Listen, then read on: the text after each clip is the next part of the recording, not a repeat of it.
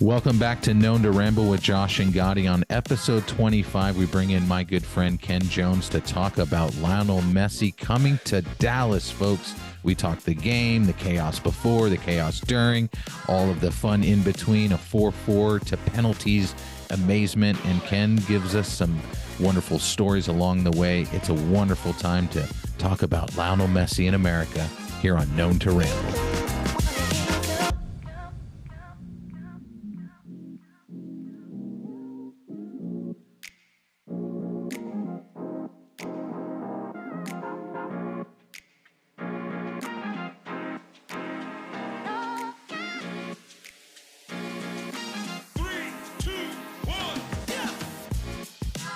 Welcome to Known to Ramble. And Josh, we have a very special episode. This marks our fourth guest to our show. In fact, this is our first guest I'm bringing on board because let's see, you've brought your wife, uh, your brother, your friend Andrew from Buckets and Beyond.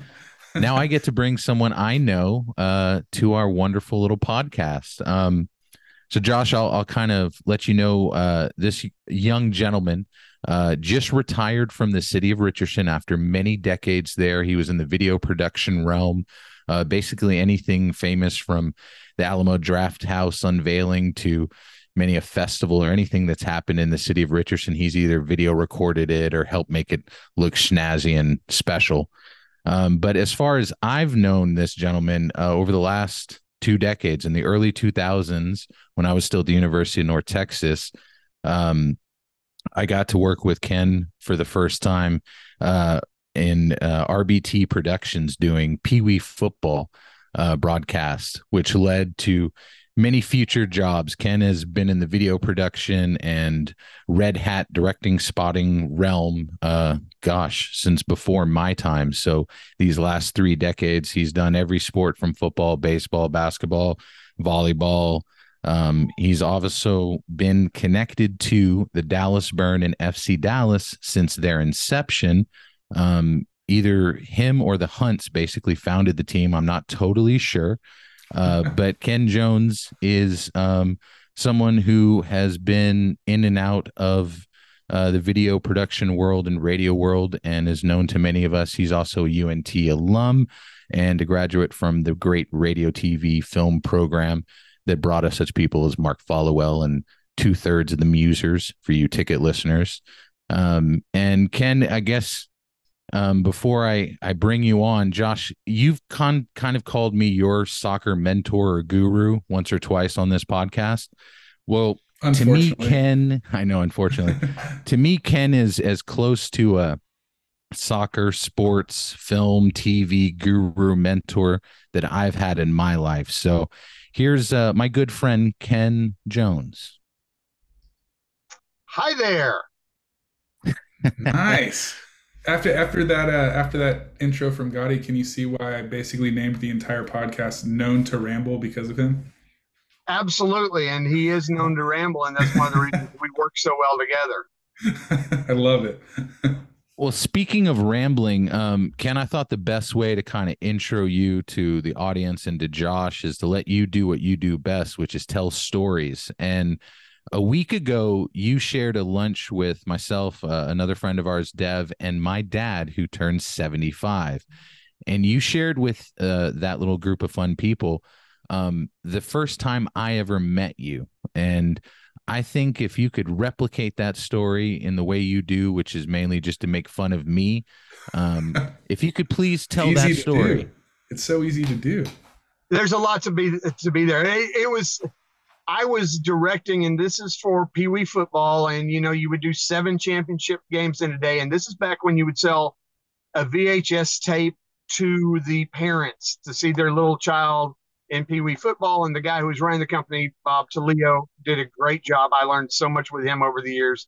I laugh and say, yeah, I went to the University of North Texas, but I really went to the U- University of RBT Productions, is where we learned how to do so much. And by this point, he had figured out it was easier to have me direct a game than to have to put up with me on camera where I thought I was directing anyway. And so I was several years into this, and we had multiple cameras, and sometimes we had camera operators who kind of knew what they were doing, and a lot of times we didn't. and we would get announcers who would come in from North Texas and some of these programs, and these were college kids, and every one of them was going to be an announcer, was going to be Monday Night Football, and so they'd come in and do imitations of Monday Night Football. And so while I was directing and producing, all out of a, a traveler van with a fly kit production pack in it, um, I was in their ear telling them stuff, and I'm listening to them say things that were arguably correct and sometimes flat out wrong. And I I cut into their ear, hey, we're going to a replay, hey, we're doing this.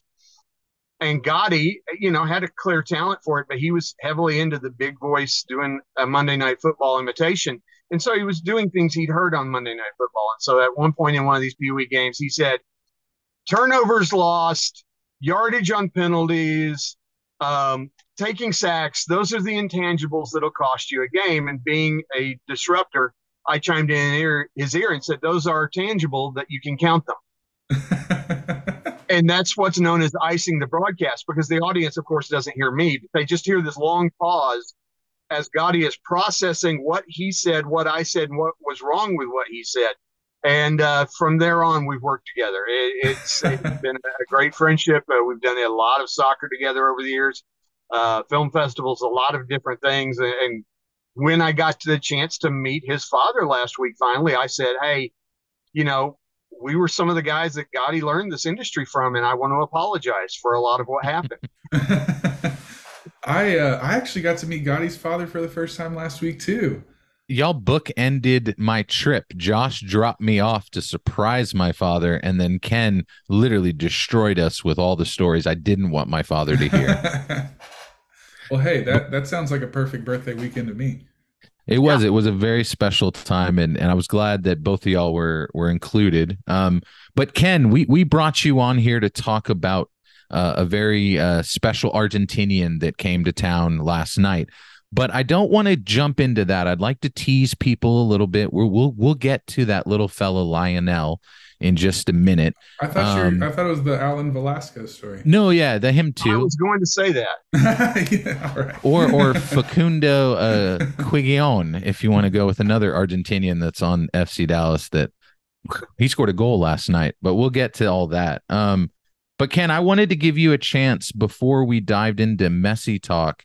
Um, last weekend you got to cover um, a really amazing soccer game as well between two great teams, uh, Real Madrid and Barcelona. And uh, I was amazed at your comments you had for for us at lunch the other day about just how great of a game this was. So if you don't mind, can you tell us from your great vantage point? Don't don't tell people what you do. I'll get to that in a minute, Ken, but okay. tell us what you got to experience last weekend.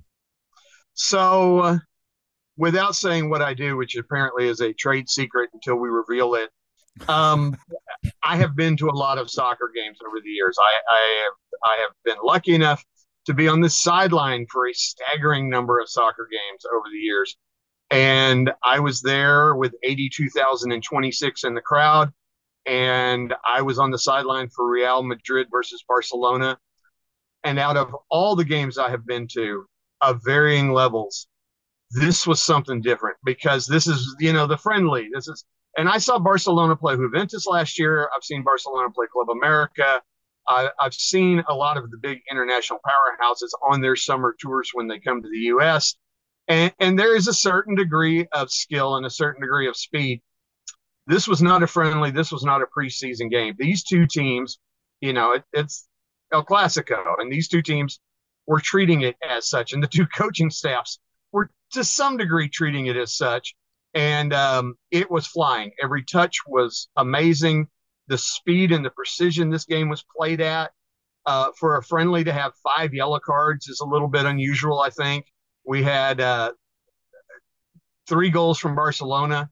We had at least three shots from Real Madrid, maybe four or five that hit the crossbar uh, we had a penalty kick that was is missed.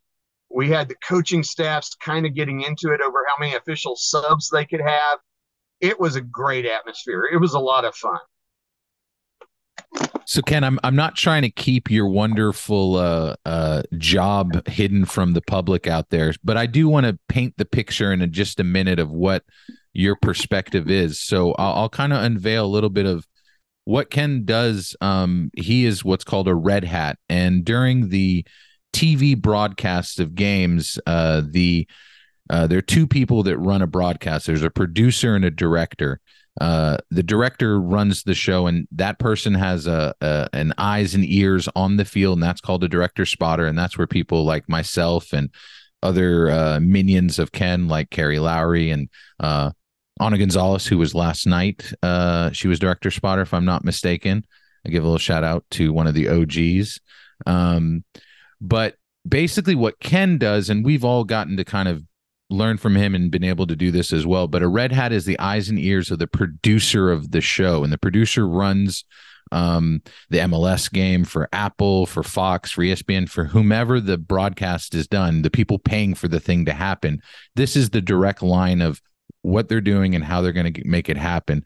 So he's the eyes and ears as well as he's the direct connection to the ref and anyone else on the pitch that's going down. So the red hat is a pivotal position in every soccer game. They're the person that kicks off the game or gives the the go ahead to the ref to take over the game. Um, it's a very pivotal position. They give him a special red hat and uh, you know the, a pension after 35 years or something i hear uh, so ken if you could take that perspective um, we're not going to get to messi yet i do want to ask okay. since you've mentioned all this great soccer you've been able to see um, to kind of make people understand just the great soccer you've seen can you give us five of your favorite players coaches personalities you've been able to meet or come across in all your things? I mean, last night you came across Beckham and Messi and a whole bunch, but can you give me five of your favorites? Sure. Um, I, I, will say that uh, the the red hat is also a, timeout coordinator is the other term you hear for it, and so it's not just soccer; it's football, it's basketball. Any of these sports have a timeout coordinator because to television, the most important thing is they don't want to be at a commercial when they come back and suddenly plays going on. So the timeout coordinator really coordinates between the field. Now, if you're doing it in football, you've seen the guys with the big giant red orange gloves, the lobster claws. They're the timeout coordinators there. Luckily, in soccer, I only have to wear a red hat. I don't have to wear the uh, the uh, giant lobster claws. And of course, the beauty is in football, they're going to take three or four breaks a quarter. And in soccer, I stand up at the midfield stripe, I wave my arm once, and then I get to sit down and get paid to watch soccer. It's the best gimmick ever. Uh, I've been doing it since the Dallas Burn second game ever at the Cotton Bowl. Uh, Lamar wow. Green was a friend of mine working for the club, and he, you know, after the first game where I was in the stands as a fan, called me and said, "Hey, we need somebody who knows television and somebody who knows soccer. Can you do this?" And I said, "Yes." And I don't think that anybody had the idea that I, I meant yes for the rest of my life until somebody drags me out of there. Um, but it, has been great. The so many good players over the years. Bobby Rhine, who was a, a player and uh, then turned announcer for the club, who passed away tragically so early. Bobby was just this great, infectious personality. He was the coach's dream because he played forward, he played midfield, he played defender at different points of his career, just wherever a coach wanted him to be. He went. And then when he got done playing, he hung it up and he moved into the booth and worked with Brad Sham there for a couple of years. And the plan was Bobby was going to be there for eons. And, and sadly, he passed away. But part of the mystique uh, around FC Dallas is the number 19, which was Bobby's number, is their homegrown player, is uh, Paxton Pomykal right now. And uh, it's an honor to the club to have somebody wearing a 19. And so Bobby was fantastic to deal with. And I dealt with him as a player, as a broadcaster over the years in different ways. Uh, love Dante Washington, one of the first forwards we had who did a bunch of scoring. Um, Leonel Alvarez was one of the first real defensive midfielders who would just take control with that team. Jason Kreis was amazing to watch back in the day because nobody knew who this kid was, and he did not come out of college and come to the club as a highly touted player, and he's still in the top ranks of the scorers.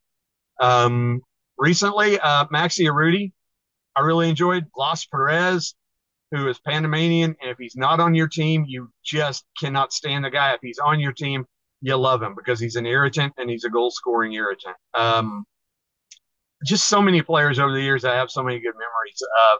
And, and we don't talk to them a whole bunch. It's, it's funny because occasionally I'll meet one of them somewhere. And uh, Ryan Hollingshead a couple of years ago at a Mavericks game, I was working in the Mavericks game. He goes, Wait, I know you. I said, yeah, I waved my arm. He goes, that's right. Goes, I guess you guys do all these things. I was like, yeah, basically what we do. Um, just it's been a load of fun over the years just to follow all these players. And then, like I said, I've gotten to work Club America versus Barcelona. I get to work women's national team games, men's national teams games, uh, a lot of soccer that rolls through North Texas. I get a ringside seat for. Speaking of that ringside, just so people understand, you're literally midfield the entire game. I am at midfield, and I have made a point of standing on the sideline. So you stand on the sideline and you hold up your arm and you signal to the ref, or you let the fourth official know how long until the producer is going to say, "Let them kick the ball." Um, when they kick it, I windmill my arm and I make sure I have my foot on the field because at some point I will have started more games on the field for FC Dallas than any other person, anybody in the league probably. Um, yes. And yes, last night with the uh, the Messi, I will say that my foot was out on the field for both halves because I started a game on the field with Messi. I don't know what y'all did last night. Um, the, um, uh, and then when that, that's done, we sit down right there at the table at midfield. We help television, you know, as a sub comes in and you hear the announcer say, Paxton's coming in probably for legit here. Well, guess what? That's because we told them we looked at the card and we know. That's how they know how much stoppage there is.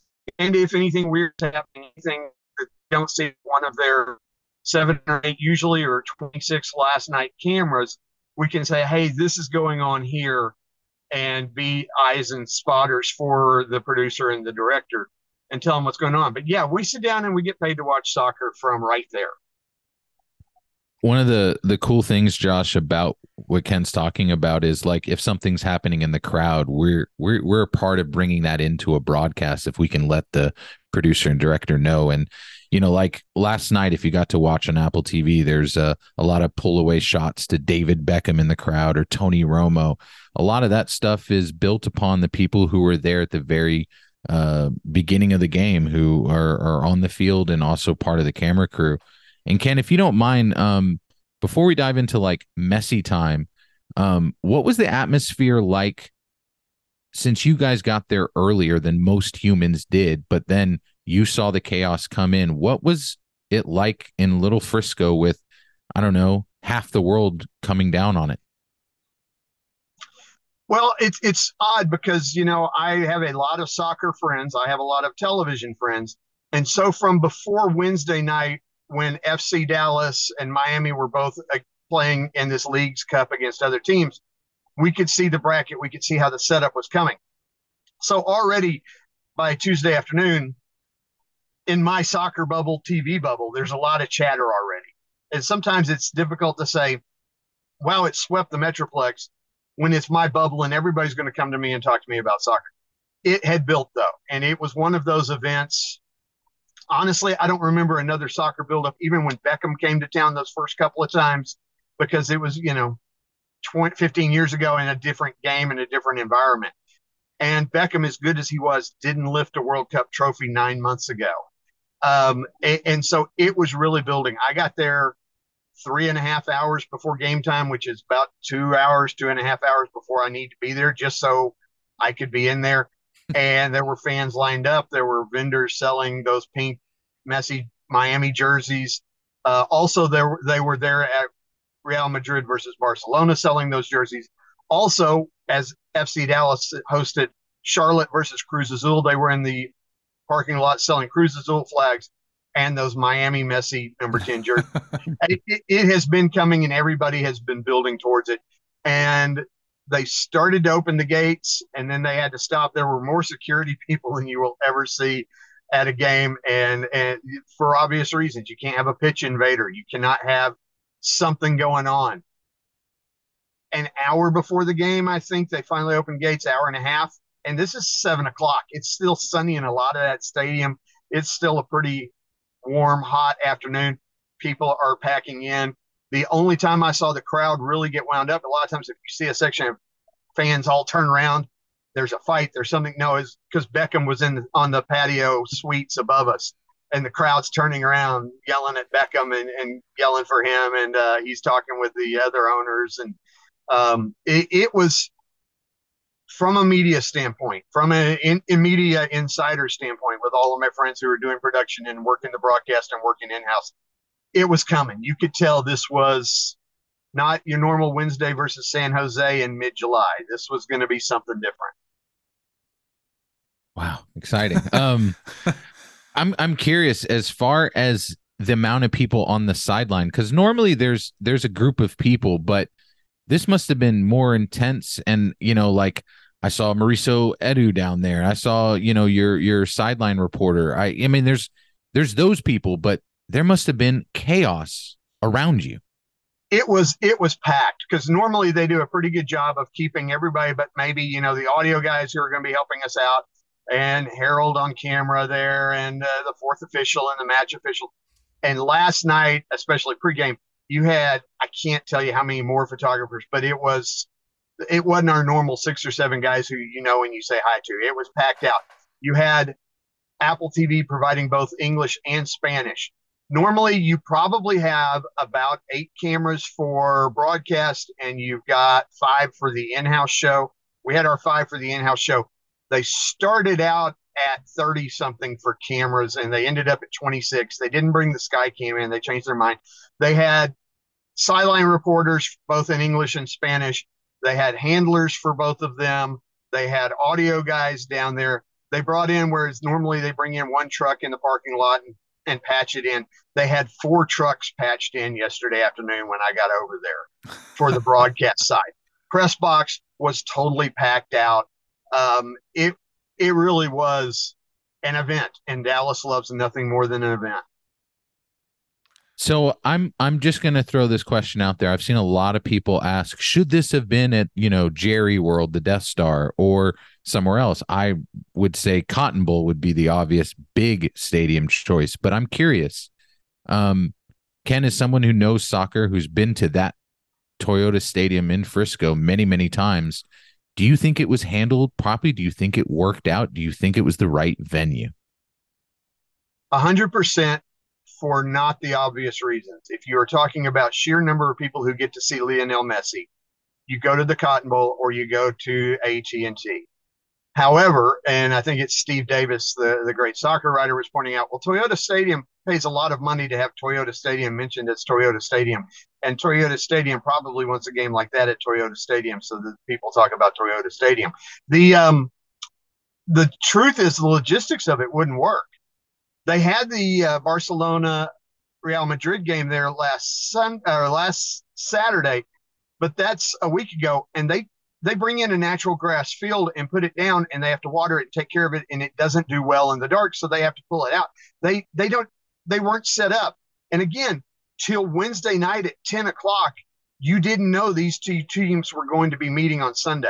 I don't think the Cotton Bowl field is ready. I'm sure they're getting ready for high school and college football and with these field preparations, they're at different points in their growing season. I just don't think the logistics were there to make it reasonable. Next season, if FC Dallas gets a home game against Miami, I wouldn't be overly shocked to see us play at one of those two venues when they've got half a season to prepare for it. To have four days to prepare for it, I didn't see any. I, I, I agree totally with what they did. It, it created supply and demand issues, which is not bad from their viewpoint. excuse me, they I just think that's where that game needed to be played because of everything else taken out. Wednesday night, you found out we were going to be hosting Miami for sure. Does that uh, does that also then change? Uh, d- does home field advantage or home pitch advantage ever come into play with something like that, or in the eyes of like an FC Dallas? Like next year, like you're saying, them potentially having it somewhere else do they then say more eyes on the game is obviously what we want regardless? They it wouldn't break their hearts to have more eyes on the game, be aware of the product, especially if you can put on a game like last night where the great Lionel Messi and his his former teammates who have now are taking over Inter Milan, Inter Miami, I mean, uh, have come in and FC Dallas gave them everything they could handle. You want you want you don't mind it if fans come in cheering for Messi and leave going, Jesus Ferreira is pretty pretty legit. You know, um, Velasco's pretty legit. The the defense looked good despite what they gave up to Messi. Um, I, I don't think they had a problem. I will say the crowd last night. We we do a lot of U.S. games uh, uh, for Gold Cup and Concacaf tournaments, and it's funny to watch. You know, Costa Rica has a home field advantage a lot of times over the U.S. at games here. El Salvador has a home field advantage in terms of crowd. Last night's crowd was not anti FC Dallas. They were pro FC Dallas, but they were very pro Messi. And I, I think you could be both last night. And I, I think a majority of the house probably was. I think another way that you could kind of tell that, you know, the everyone was every everyone there at the game was in awe. For, at least from I was I was only able to watch it on TV. I, I was one of the suckers that sat online and and couldn't couldn't make it work out. but uh, I we uh, as I was watching the game, one thing you noticed was just the sheer respect across the field for for you know Messi and you know Busquets and some of these other guys as just like I mean you know Messi Messi just scored a uh, just scored a free kick on you, or a uh, penalty kick on you, and uh, Martin Paz is is he's ready to go up there and dap him immediately. they they weren't going to miss this opportunity. They and, and you look across the crowd, and it was a very pink house last night. There was a lot of Miami jerseys, and my daughter was like, "Do they have that many fans?" I said, "Well, as of about six weeks ago, yes. These are people that never heard of Inter Miami before that, and, and suddenly they are diehard, going to go to every one of their games." The um, it, it, was a lot of respect, and the crowd would chant Messi when he got the ball. The cramp, the, the crowd would also chant FC Dallas when FC Dallas was doing something good. Um, you know, I'm a little bit far away from the supporters crowd there, so I don't know if it was a different vibe. They're tucked away in the corner and kind of off to my right and a little bit behind me, so I don't have a good sight line on them. So I don't know if there was more um, partisan jeering from them than, but the the crowd was not anti FC Dallas, just pro Messi. Did you think that the way the second half went, the the excitement level that built up in this game, um, were, were you anticipating that? Did you did you anticipate as good a game as we got? No, because you, you you're always worried when you bring in a full house that in a August uh, oven, it's going to be a flat game and everybody's going to walk away grumbling and, and that's your big fear as a soccer fan, as, as you know, as a spectator. Uh, the, the, people who paid a lot of money and you know they're in the the last few minutes I, I looked at gina miller and i said well they got their money's worth tonight. And i don't care what their money was. Um, it opened with a bang. I mean it opened with jesus ferreira getting a goal that was uh, correctly called offsides. Six minutes that's three minutes in six minutes in. Messi scores his first one so everybody's got their scorecard checked already. See messi play check. See him score a goal. Hey what do you know? There you go. And then you had fc dallas taking the lead right before half and then the second half came out and within five minutes at one stretch you had two goals then you had own goals back and forth there was never a letdown and i, I know taylor twellman talked about the crowd's not really into it when the ball's in the middle of the field that changed as the evening went on. It was as good as I mean, if four four tie going to penalty kicks, if it even if it's not Messi playing, that's a good fun soccer game. There's a lot to be had there, and to get to see Messi and to get to see that fourth goal and the way it played out was just insane. I thought the uh, you know a couple weeks ago, whenever he got the whenever he hit the uh, free kick and everyone's just like, oh, his first goal, you know, his uh, first game, he hits the free kick. It's insane. I was, I was like standing and I was like, what if he does it again? I'm just sitting there watching. I was like, can he really do that again and just freak us all out? He does it. Me and my wife are sitting there. I'm obviously rooting for FC Dallas, but me and my wife are sitting there we just look at each other and we're like, there's yeah that that's the goat on display we we fully understand it's just that's insane the foul that gives up that kick from 22, 23 yards out with five minutes to go in a game where they're down one, the producer on the broadcast is going, Are you kidding me? Is this really about to happen? Is this what we're about to see? And, you know, everybody in the stadium's like, Gee, I wonder if he'll lay the pass off. No, we know exactly what is coming. We know what we're about to witness. Is it going to work or not? And he puts it in that tightest of corners. And I just busted out laughing. There, there was twice in the game where I had so much joy at what I was seeing. I bust out laughing. One was that chip that he had that uh, our defender cleared off the line because the chip was beautiful and it was going in, but the defender got there and I just started laughing at the skill level on both sides of the ball there. And then the second one was that free kick where it's like, of course he's going to bury this in the upper 90 to give us to give them a tie, to give us a tie in this game. There's no doubt, and sure enough, he does it. You can't help but just laugh and go, "We're seeing something special here." This is, you know, again, if you had to draw up a perfect scenario, my perfect scenario, people had asked me, I said, well, it's easy. It's a 4 1 game. Dallas wins. Messi scores one early that's gorgeous, and we talk about for years. And then Dallas pours on four goals, and Messi gets subbed out because of the heat, and the crowd leaves, so I don't have to sit in traffic at the end of the game. That's my perfect game. um, and and it got to four to two, and I was like, close. We're and then own goal fest, fiesta broke out, and uh, I I have no complaints. I feel bad for the FC Dallas guys. I thought they played their guts out. I thought they played one of their best games of the season. Having said all that, I don't feel bad about that game. That was pure entertainment.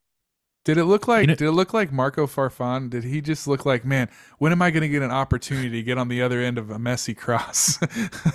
he, he just, I, we, I, the, the producer goes, did he hit that? I said he buried it. He, he, you know, drove it into the ground away from the kid.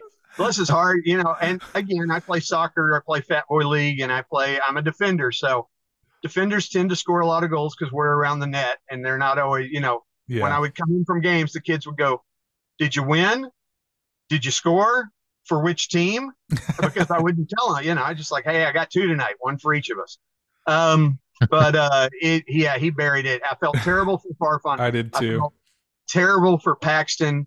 Um, if you look up at night, you will still see that penalty kick circling the earth. He he just killed that ball so hard. Uh, launched it. You know, Ken, I'm curious. We, saw at the end of the game, like uh, Velasquez met up with Messi. We've gotten to see that at the end of games, like when people like Thierry Henry and and uh, Ibrahimovic, some big time players have come through. When Beckham was here, even though we almost crunched his head. But I'm curious with Messi what was the feeling like seeing these people become giddy like these other players i mean josh is right Maarten Paes jumped up and almost dapped him after getting scored on it was hilarious but it was like when else are you going to be able to do something with the goat it's crazy and you knew it was going to be a race to see who could trade jerseys with him first you know velasco eh, who had subbed out of the game with uh, some hamstring tightness or, or quad tightness made a beeline for Messi as soon as it was over because Velasco Argentinian kid. It, this is his hero. He's getting that jersey. And, you know, they, they hugged and they had a nice moment.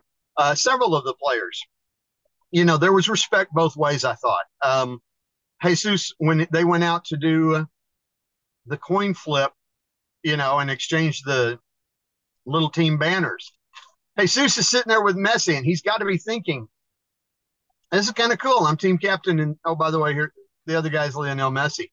There was a fair amount of that. Although, if you saw, I think Tafari had an interview on the local news, and they said, "How are you going to cover Messi?" And he said, "How come? How come? You know, we play every week. How come you're just now asking me how to play defense on somebody? Where are you every week when we're playing defense on somebody? We're going to play defense." And, and I think his attitude was very healthy as well. It's a, it's yes, this is the goat, but by the way, if I need to, I'll hack him down and take the ball. I, I'm curious. Lastly, with with a question about teams stepping up, does Messi make this league that much better? Like how big of an impact? Because we felt Beckham, we felt all these other great talents, but is there another level we've never seen that he's going to take us to? I mean, his goal scoring alone is becoming kind of insane. It looks so easy for him. It just looks like he went from like in FIFA terms, it went. It looks like he went from playing on world class to back to playing on beginner, and he's just dominating. And, and here's the deal. And I thought about this last night. Back when the league started, you had guys like Carlos Valderrama and uh, Marco Etcheverry coming in, and these were world class, world top top of their generation soccer players. And the rest of the league was journeymen and college kids and those guys came in and they floated through games. It looked effortless. You thought that guy's not running, that guy's not, oh, but there's the goal, oh, but there's the assist. They were a different level of talent. They saw they were playing a different game entirely. We haven't seen that with Wayne Rooney coming in or Gerrard or David Villa in these later years because the league has gotten a lot better and these guys came in and learned you're really going to have to do some work in this league. The travel in this league is difficult. The quality and the physicality in this league is really pretty good. last night watching Messi just kind of walk and just kind of float and score a goal and get an assist and almost score another one. And then you were watching a different level of player. And I do think uh, Grant Wahl, the great writer who passed away at the last World Cup, had a great book about the Beckham experiment and, and what how that helped the league to grow. I think there will be an excellent chance to have a book written about the Messi experiment and where it takes the league. And look at the guys he's bringing in with him in Miami. I mean, wait, Messi was really good. Jordi Alba was really good last night. He looked like he was working. Messi just looked like he was out there doing whatever he wanted to. It was fun. Well, Ken, it, it's been a real pleasure to bring you on the show. I was so happy when you said yes to do this. So thank you so much. And also, thanks for bringing up Bobby, bringing up Grant, bringing up some of these great uh, voices and people who help bring the game to so many people. So, Ken, thank you, man. It was a pleasure. Thank you, guys. Had a lot of fun.